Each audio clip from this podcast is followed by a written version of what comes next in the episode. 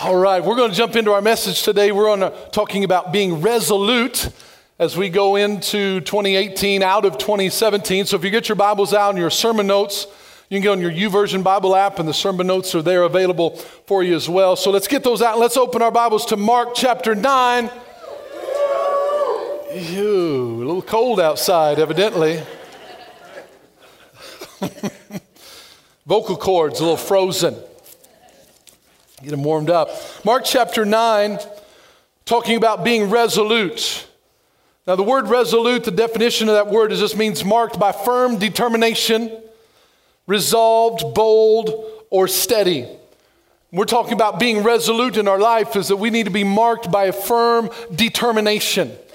So one thing that we want to emphasize in our life, that living for God is going to require us to be resolute about it. We're going to have to be determined. We're going to have to be bold, and we're going to have to be steady. And we go into our 21 days of prayer and fasting. We do this at the first part of every year. And the reason we do it is just to set our hearts aside the first part of the year to say, God, we want to give you our best and dedicate this year, dedicate our hearts to you, because we're believing when we focus our hearts on you at the beginning of the year, it sets the stage for the rest of the year. That when we set our hearts aside to God, we say, all right, God, I want to seek you first in 2018. We're marking something that the rest of the year is impacted by what we do at the beginning. God is a God of first. When you give to God first, the remainder is always blessed, whether it's the first being the tithe, the first part of your day, first part of your month, first part of your year. Always give to God first. When you give to God first, what you have left over is going to be blessed. And so that's what we're doing with 21 days of prayer and fasting. And so we're going to start that starting tomorrow. And so I want to talk a little bit about 21 days of prayer and fasting. If you're new to Crossroads, or maybe you're new to the concept, you hear prayer and fasting, you're like, what? What is that all about? Prayer and fasting, we put the two together because the two should be together. Fasting is not something that only weird people do. It's not something that only radical, freaky Christians do. Jesus said in the Bible, he says, when you fast, fasting should be something that all followers of Jesus do at some point or another. And we'll talk about the benefit of doing that. But when we talk about prayer and fasting, there's something that I want us to understand, the value of inserting prayer and emphasizing prayer. We're going to be emphasizing prayer during our prayer and fasting, in that the church is going to be open every day of the week from 6 to 8 in the morning for you to come and pray. So it's going to be open if you live around here or you're able to get here. We want you to come and spend the first part of your day, if you're able to, come and pray. You can come and go. It's not a 2-hour prayer session. You can come in for 15 minutes and go back out. It's totally up to you. But prayer, I believe, is the essential part of the prayer and fasting. Yes. And here's why. The word prayer, here's how I define prayer. You ready?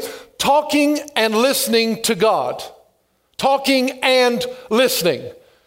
When I grew up, all I thought praying was what I said. Prayer is not just what I say, it's also what I hear. So don't just talk to God in prayer, listen to God. I'm convinced that we need to spend more time listening than we do talking. Because if we will spend more time listening, he will change what we're talking. I may be praying the wrong thing. If I listen to God, he'll say, stop asking for that. That's not what you need. You need to ask for this over here. And if I will listen to that, I'll hear that direction. All of a sudden, my prayers will start being answered. Anyway, moving on. Talking and listening to God, or I put on the last part of this, spending time with him. Do you know prayer sometimes is not about what you say, and it's not even out of what you get out of it. It's just spending time with him. I believe God would say this. I believe God would say he has no problem finding people that say they want to spend eternity with him. His problem is finding people who wants to spend time with him. Come on. That's good. We brag about, I want to spend eternity with God. Forever and ever. We're going to be with God forever. Hey, can I get you to spend 30 minutes with me? I'm a little busy. Ouch. Ouch. How am I going to transfer that I can spend eternity with God when I can't give him 30 minutes of my day? Just food for thought. Spending time with him is prayer. Here's some things that I jotted down. I'm not hating on social media. It's just some clever things that came up with. Do we Facebook more than we seek his face. Is this talking about prayer and fasting now? I'm just talking about what we need to do. Do we Snapchat with our friends more than we chat with God? Do we tweet more than we sit at his feet? Come on, these are good. Let's put some time on these. Do we refresh our feed more than we get refreshed on our knees? Do we text more than we study the text? Here's some things God, I believe, is calling us to in prayer and fasting. He's calling us to relationship with him. God is not impressed with what we do for him as much as he just wants to hang out with him. He just wants to hang out with us. So now fasting, let me talk about fasting. Here's what fasting is. It's a very generic version. It's just kind of a simple way to define it. Here's what I say fasting is. Saying no to something in the natural more than you normally would in exchange for saying yes to something in the spiritual more than you normally would. Very basic definition. Saying no to something more in the natural than you normally would, and saying yes to, or so that you can say yes to something more than normal in the spiritual. See, the process of fasting is about sacrificing something that's important to you for something that's more important. And let me be clear, just to define it. Fasting from a biblical standpoint, when you say the word fasting, it's food. It's food. I mean, we've Americanized it, we've westernized it, and we've come up with fasting as all kinds of things that we're fasting. I'm just going to fast Sony PlayStation, or I'm going to fast social media.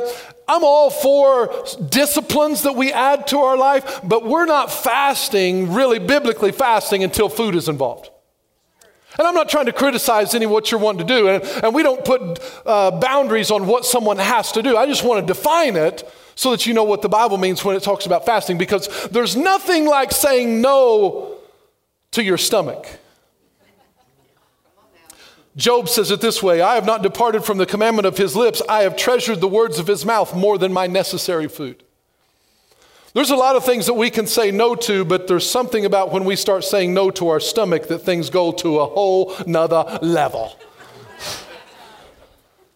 So I encourage you, and we're going to talk about what that means in fasting and a little bit more, but you got your Bibles open to Mark chapter 9. I want to read this story, and I want to explain something that I want us to emphasize in our prayer and fasting. Look in verse 17. I'm going to start reading there. It says, Then one of the crowd answered and said, Teacher, I brought you my son who has a mute spirit, and wherever it seizes him, it throws him down. He foams at the mouth and gnashes his teeth and becomes rigid.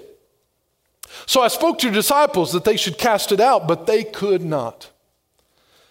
He answered him, Jesus speaks back to him, O faithless generation, how long shall I be with you? Sounds a little harsh. You know, disciples couldn't cast it out, couldn't bring healing. And so he says, O faithless generation, how long will I be with you? How long shall I bear with you? Bring him to me.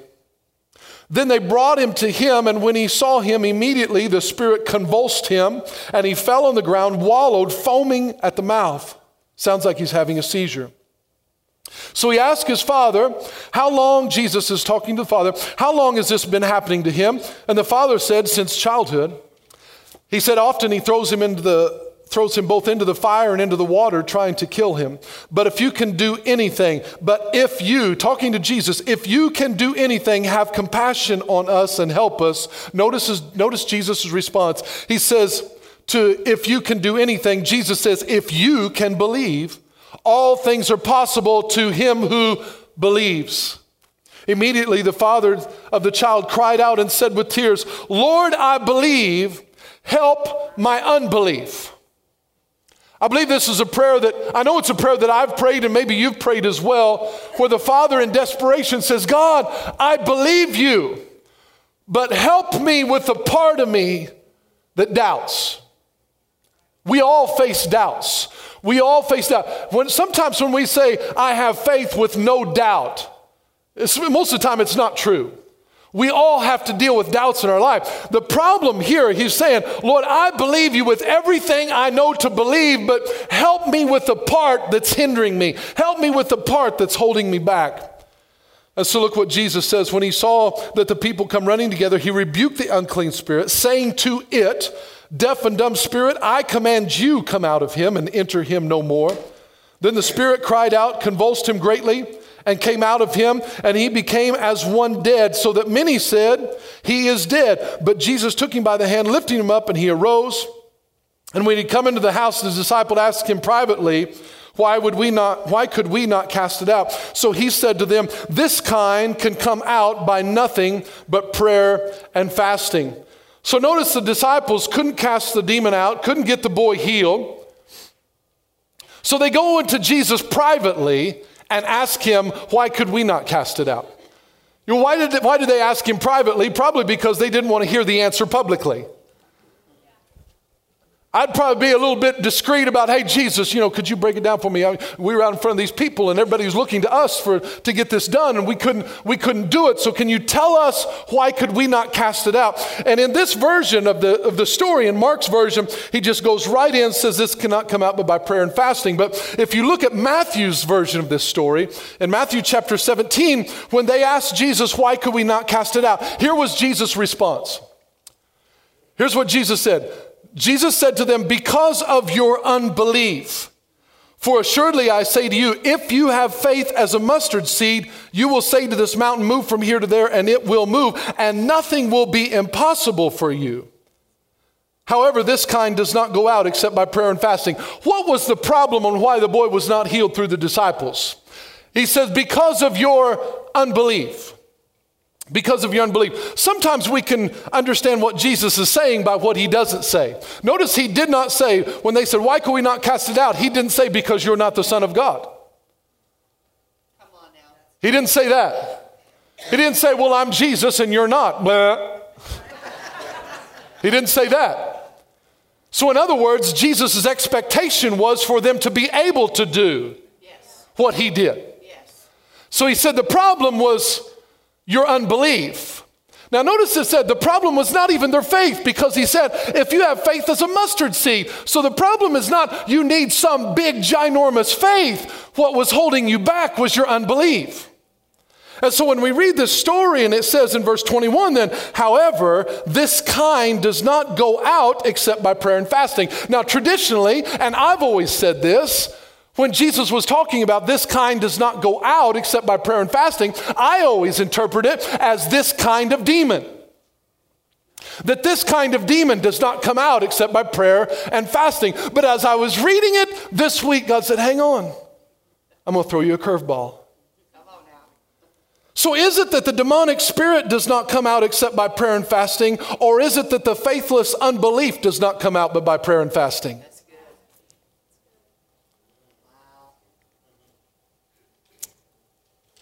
I did the same thing. I chewed on it. I said, God, what are you saying? Is it that the demonic spirit doesn't come out, or is it the faithless unbelief doesn't come out? And I believe the answer is both, because you cannot have one without the other. The demonic spirit is going to come out by the power of God being released through the people, and the power of God is not going to be released through the people without the prayer and fasting. But here's some things we got to understand. What was the problem? The problem with them was not, here's what Jesus didn't say. Hey, why could we not cast it out? Jesus did not say, because you haven't prayed and fasted enough. He didn't say that. He says this kind does not come out but by prayer and fasting. The problem was their unbelief. So here's what you need to understand.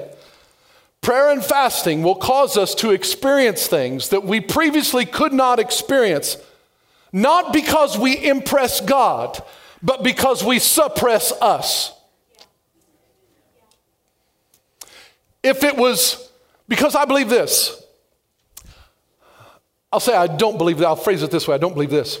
I don't believe that praying and fasting causes God to release more power that he was previously holding back on. I believe prayer and fasting causes us to remove the hindrance, so the power that is available to us flows naturally. Come on, that's good.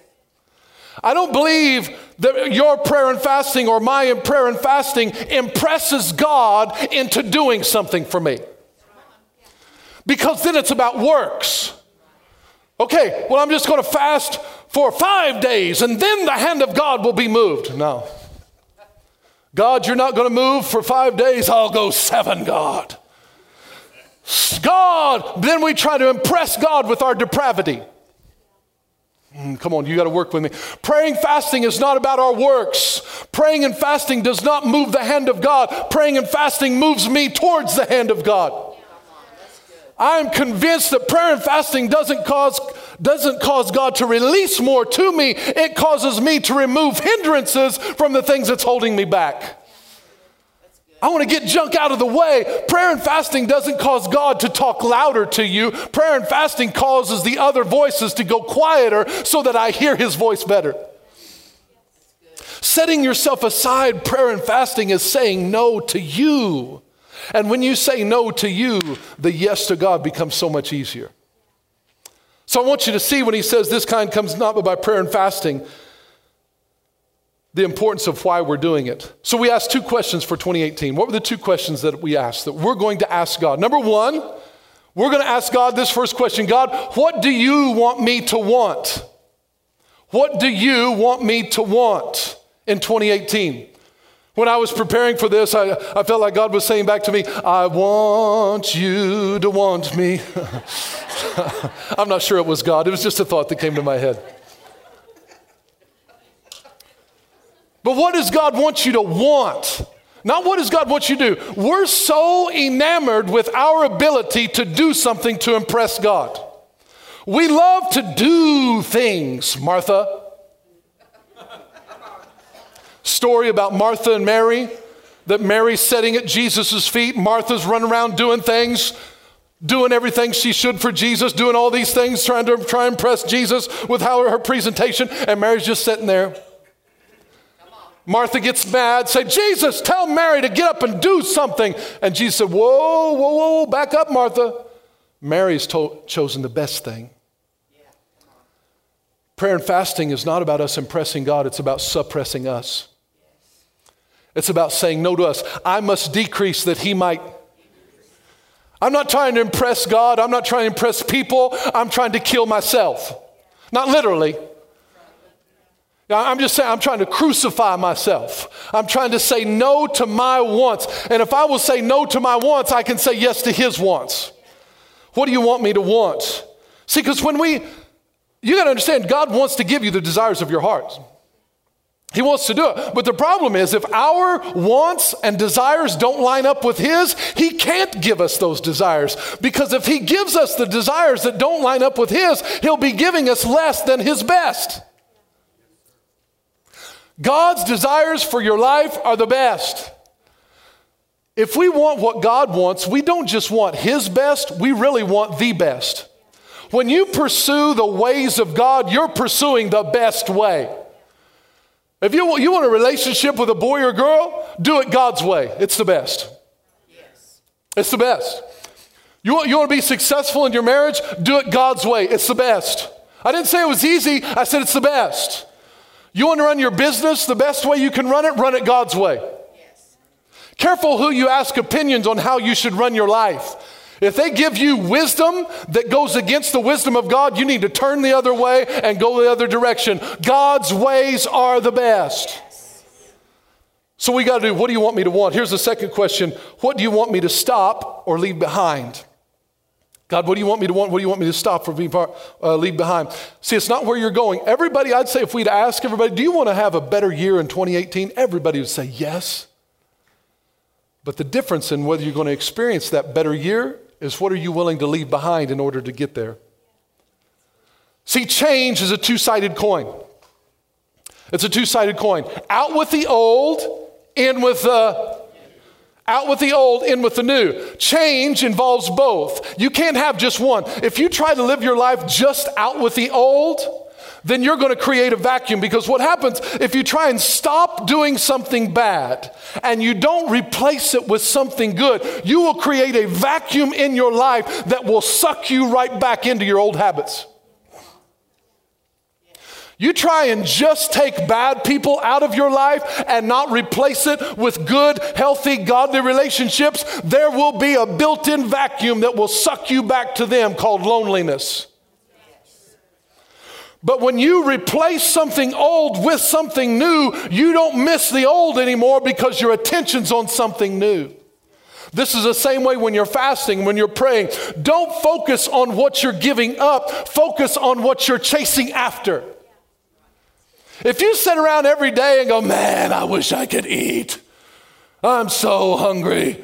Man, I just can't believe it. I'm hungry. I'm giving up this. And you're focused on what you're giving up all the time. You're going to bring yourself down. You're going to bring a vacuum. You're going to be running to that refrigerator, that cabinet. You're going to Don't create the vacuum. You got to fill the void. If I'm going to say no to something, I need to be saying yes to something better. I need to be saying yes. With a no without a yes is going to leave a vacuum. So now we've got to figure out, we got to go all in. We got to go all in. See, sometimes we want everything that God has for us without giving up anything in return. We want to buy in without selling out. That's good. Yeah. Do you remember when I was a kid, we used to talk about, there'd be this phrase, hey, are you sold out? I don't hear it as much anymore. I don't know if this is common a phrase when they're talking about living for Jesus. They say, are you sold out? What that means is, are you all in? But too many times we want to buy into this Christianity thing without selling out. We want, what's the minimum I've got to do to get involved with this whole heaven thing? Yeah. Of course I want to go to heaven. Who doesn't? So what's the base minimum here? Am I right? Yeah. Hey, don't look at your neighbor. Just look straight ahead. So we want to be all in. And this is what God's speaking to me about going into this prayer and fast. He said, Chad, I want you to be all in 2018. You're like, haven't you been up till now? I thought I was. But here's what happens. When you pursue after God, he'll begin to show you areas of your life where you thought you would have said, oh, I'm all in for God. He said, oh, okay, what about this? Well, except for that. Except for that. So let me give you some examples of some people that were all in. The disciples, the 12 disciples, Jesus was talking to them, and here's what Peter said in Mark chapter 10. He said, Lord, see, we have left all and followed you. So Jesus answered and said, assuredly, I say to you, there's no one who's left house or brothers or sisters or father or mother or wife or children or lands for my sake and the gospel's, who shall not receive 100-fold now in this time while they're still alive, houses and brothers and sisters and mothers and children and lands with persecutions. Make sure we throw that in. And in the age to come, eternal life, with persecutions. Going all in for God, I feel like I need to give this disclaimer with it. Make sure we understand. When we go all in for God, we're going all in with a price. Come on. Yeah. But here's something that the question that came to me this week. When did we start believing that God wants to send us to safe places to do easy things? When did we, as followers of Christ, buy into this ideology that living safe was actually safe? Wow. The purpose of life is not to arrive safely at death. See, when we understand we're going to be followers of Christ, I'm going to challenge you because God's saying this in my heart. Hey, Crossroads, we're all in 2018. We're all in. No more spectators. And I know I can speak to a body of people either on the internet or here in a service, and we can hide in the numbers, but I'm telling you, the Holy Spirit is speaking to you as an individual. Are you all in? And you don't have to answer to me. There's no point answering to me. I'm nobody. But you're going to have to answer to God. Am I, as a follower of Jesus, am I all in, or am I playing it safe? See, Jesus didn't die to keep us safe. He died to make us dangerous. He didn't die so that Christians could have a safe house called a church from the big bad world and hide in here and pray that he would somehow come and rescue us from this awful, terrible world. He died to make you dangerous. I was preparing for this message last night and was laying on my bed and going through some of the things, and Lucas comes running and jumps on the bed. And so I'm talking out loud, and I looked at him and I said, Lucas, Jesus didn't die to make us dangerous, or die to make us safe. He died to make us dangerous. And he kind of furrowed his brows. He said, Jesus doesn't want us to be dangerous. I said, dangerous to the devil. And he goes,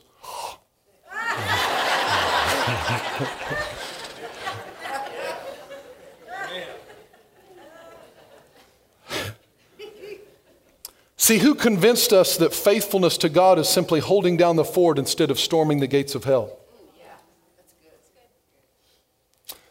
In Matthew, Jesus was talking and he said to Peter, he said, on this rock I will build my church and the gates of hell will not prevail against it. When's the last time you saw a gate attacking someone? A gate is a defensive place. It's a protective place to keep people out. You put up a gate to keep people out. He says the church, the gate, the kingdom of darkness is defensive. The church, the kingdom of God, is supposed to be offensive. God didn't die to make us safe. He died to make us dangerous. He wants you to be dangerous, that every day you wake up, the devil's like, oh no, they're awake again. My Bible reads this way in Luke chapter 8. Do you remember the story of the demoniac named Legion? Maybe you never heard that story, but there's a man that was possessed by so many demons, they called him Legion, thousands of demons, was tormenting people all over the countryside. Everybody was afraid of him, chained him up. And when Jesus showed up on the scene, Legion didn't come to Jesus and run up to him and go, "Roar! I'm here to torment you, Jesus. Boo!" He didn't do that. He didn't run up to Jesus and go, "Ha, I'm going to get you, Jesus." What happened when Jesus showed up on the scene? Here's what he says in Luke chapter 8, verse 28. It says, where is it? Where'd you go? I had it. I'm coming. There it is. "What have I to do with you, Jesus, the Son of the Most High God? I beg you, do not torment me." I want us to challenge our mindset. Instead of worrying about the devil tormenting us, let's concentrate on tormenting the devil by living a life sold out, all in for Jesus. That we're not afraid of what the devil's doing. He's afraid of what you're doing. Oh, what are they praying about? What are they praying about? What do they believe in God for now? What are they trying to take? What are they trying to possess? What are they breaking into my gates for again? What are they doing inside my gates again? They were just there yesterday. What could they be taking back now? When are we going to have a mindset that the devil's the one that's afraid of you? He's afraid of you grabbing a hold of the promise of God and saying, "Not anymore on my watch." The devil says, "Stop tormenting me with your praying." Good Lord, you're praying over and over. Just stop praying. Okay, take it, take it. But we think, no, the devil's tormenting us. Here's a question for you. When did radical become the extreme instead of the norm? Are you all in? See, somehow in the church, radical got turned into a negative. Those people are radical. There's some of those radical Christians. When did radical become a negative? The disciples were all in. They were radical. Can we dream of being radical again? The complete surrender of your life to the cause of Christ is not radical, but normal. Let me say it again. The complete surrender of your life to the cause of Christ is not radical. It's normal. It's normal. It's time to go all in. In the first century church, radical and normal were synonyms. We've turned them into antonyms. Well, I don't want to be radical. I just want to be a normal Christian. When did that happen? Where we embraced mediocrity. Mediocrity. We embraced mediocrity. We said, "I just want to be average. I just want to be normal. I just want to blend in." That's not in your Bible. The Bible says, be radical for him. I'm not talking about being a freak or being a Looney Tune or a fruitcake or whatever. I'm talking about being a follower of Jesus and being all in to serve him. See, the greatest lie that's told by the devil is that if you go all in for God, just tone it down. If you go all in for God, you're going to miss out on some fun stuff.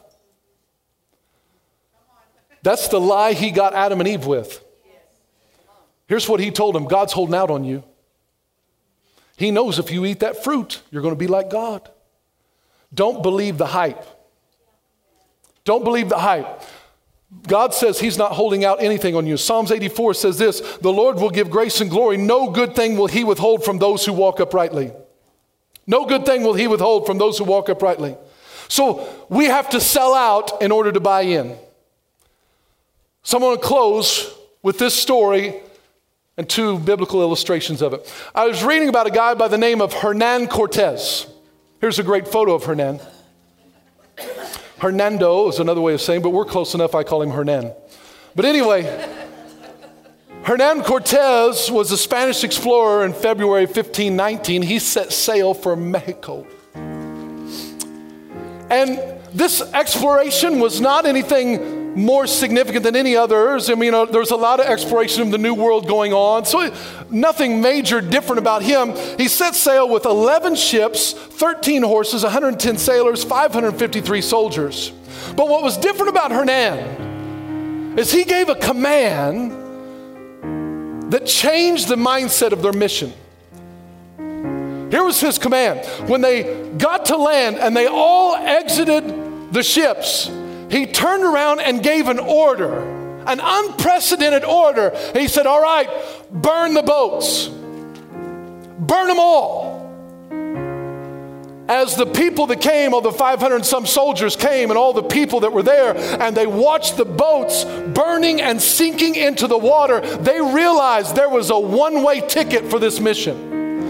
This is what I'm talking about, being all in for God. There's no plan B. There's no backup safe plan. There's no temptation to sail back to the life that you were living before. I'm all in for God. I'm not leaving me a rescue boat so that I can make visits back to my old life. I've burned my boats. I've burned my past. I've burned my history. I'm going all in for the cause of Christ. There's no place in our world where we're going to live successful for God as long as we have boats as backup so that we can go back to the way we once lived. You got to burn your boats. You may need to look at your neighbor and say, hey, burn your boats, burn your boats, burn your boats. Because if we don't burn our boats, we won't be all in. Let me give you two examples. One who did not burn his boats and one who did. Story about a guy in the Bible called the rich young ruler. He's a very wealthy person, had an elite position in life, had a great career. Everything we would think we would want in life. Lot of money, lot of authority, great position, great career, great retirement plan, great benefits. I read he had all. And he comes to Jesus. He said, Jesus, what do I need to do to inherit eternal life? And Jesus was like, well, just keep the commandments. Jesus knew it wasn't about what you do. He knew it was about something you believe, but he thought, I'll play your silly game. Keep the commandments. Because he wanted to show him something in his heart. And so he said, which ones? And Jesus told him these certain commandments. And he said, all of these commandments I have kept since my youth. He said, but he asked this question, what do I lack? What do I still lack? Why do I still have this empty void on the inside of me? Jesus said, there's one thing you lack. Go and sell everything that you have and give it to the poor. He was like, run that by me again. Take all of your possessions, sell everything you have and give it to the poor. What you talking about, Willis? He's like, turned away and walked away sorrowful because the Bible says he had great possessions. Was the problem, and I ask you this, was the problem that he had great possessions or was the problem that the possessions had him? I've seen a few people that are possessed by the devil, like demonically possessed. I've seen several, but I've seen a lot more people that were possessed by their possessions. They couldn't burn their boats. He walked away. Jesus said, come follow me. Jesus wanted to give him something. We feel sorry for the rich young ruler because Jesus asked for everything. I mean, Jesus, couldn't you at least just ask for the tithe? Jesus asked him for everything because he loved him too much to ask for anything less. God's asking you to be all in because he loves you too much for you to keep something in your own self that you won't give to God, because he knows as long as you keep something in your hand, he can't give you something in return. I'm wanting to give you something in your life, Jesus said, but you're going to have to give up something in return. He wouldn't burn his boats. But there's a guy named Elisha. Elisha was plowing a field for his parents. 12 yoke of oxen. In the Bible in those times, that meant his family was rich. If you have 12 yoke of oxen, you've got a good inheritance. You got something waiting for you. He's plowing this field, 12 yoke of oxen. And all of a sudden, Elijah, the prophet, comes by and passes his mantle over Elisha. And all of a sudden, Elisha, who was plowing this field, Elisha wasn't a farmer. That wasn't his calling in life. Just because you can run a plow doesn't make you a farmer. He was fulfilling his parents' vision for his life.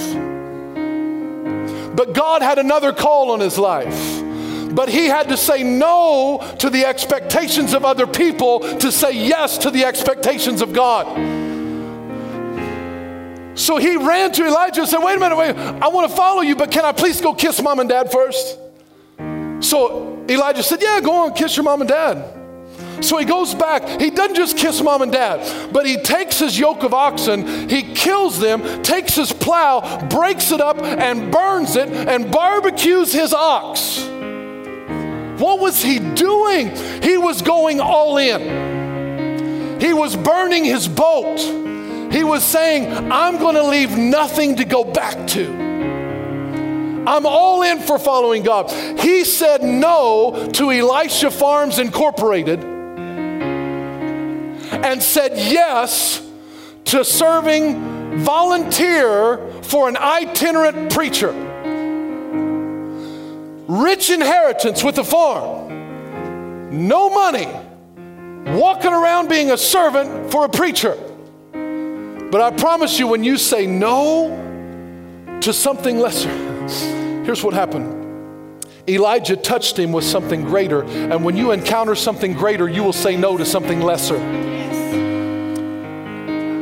When you come in contact with something greater, all of a sudden something that was precious to you loses its value. Elisha burnt his boats. What's the cost of not burning your boats? Let me close with this. The rich young ruler, I believe, became a rich old ruler. And on his deathbed, you remember when he asked, what do I still lack? I believe in that moment, on his deathbed, he could have been thinking he still had that vacancy in his heart. And in that moment, I believe in his head was going over and over the words of Jesus, come follow me. Come follow me. What would my life look like if I would have given everything away and followed Jesus? The regret in his heart because he didn't go all in. So here's what I want to challenge us in 2018. Crossroads as a church, we're wanting to go all in, but it's not just about us, it's about you individually. Are you all in for serving God in 2018? What boats do you need to burn? You need to burn some boats. Burn the boat named SS Regret. Burn the boat named SS Past Failures, named SS Past Successes. Burn the boats of whatever's in your past and jump on board what God wants to do in your life. So 2 questions. I got them in your sermon notes there, and I want you to answer them. You don't have to answer them today, but I want us to pray about them. Are you all in? God, what do you want me to want? And what do you want me to stop or leave behind? You're never going to go somewhere new if you won't leave somewhere old.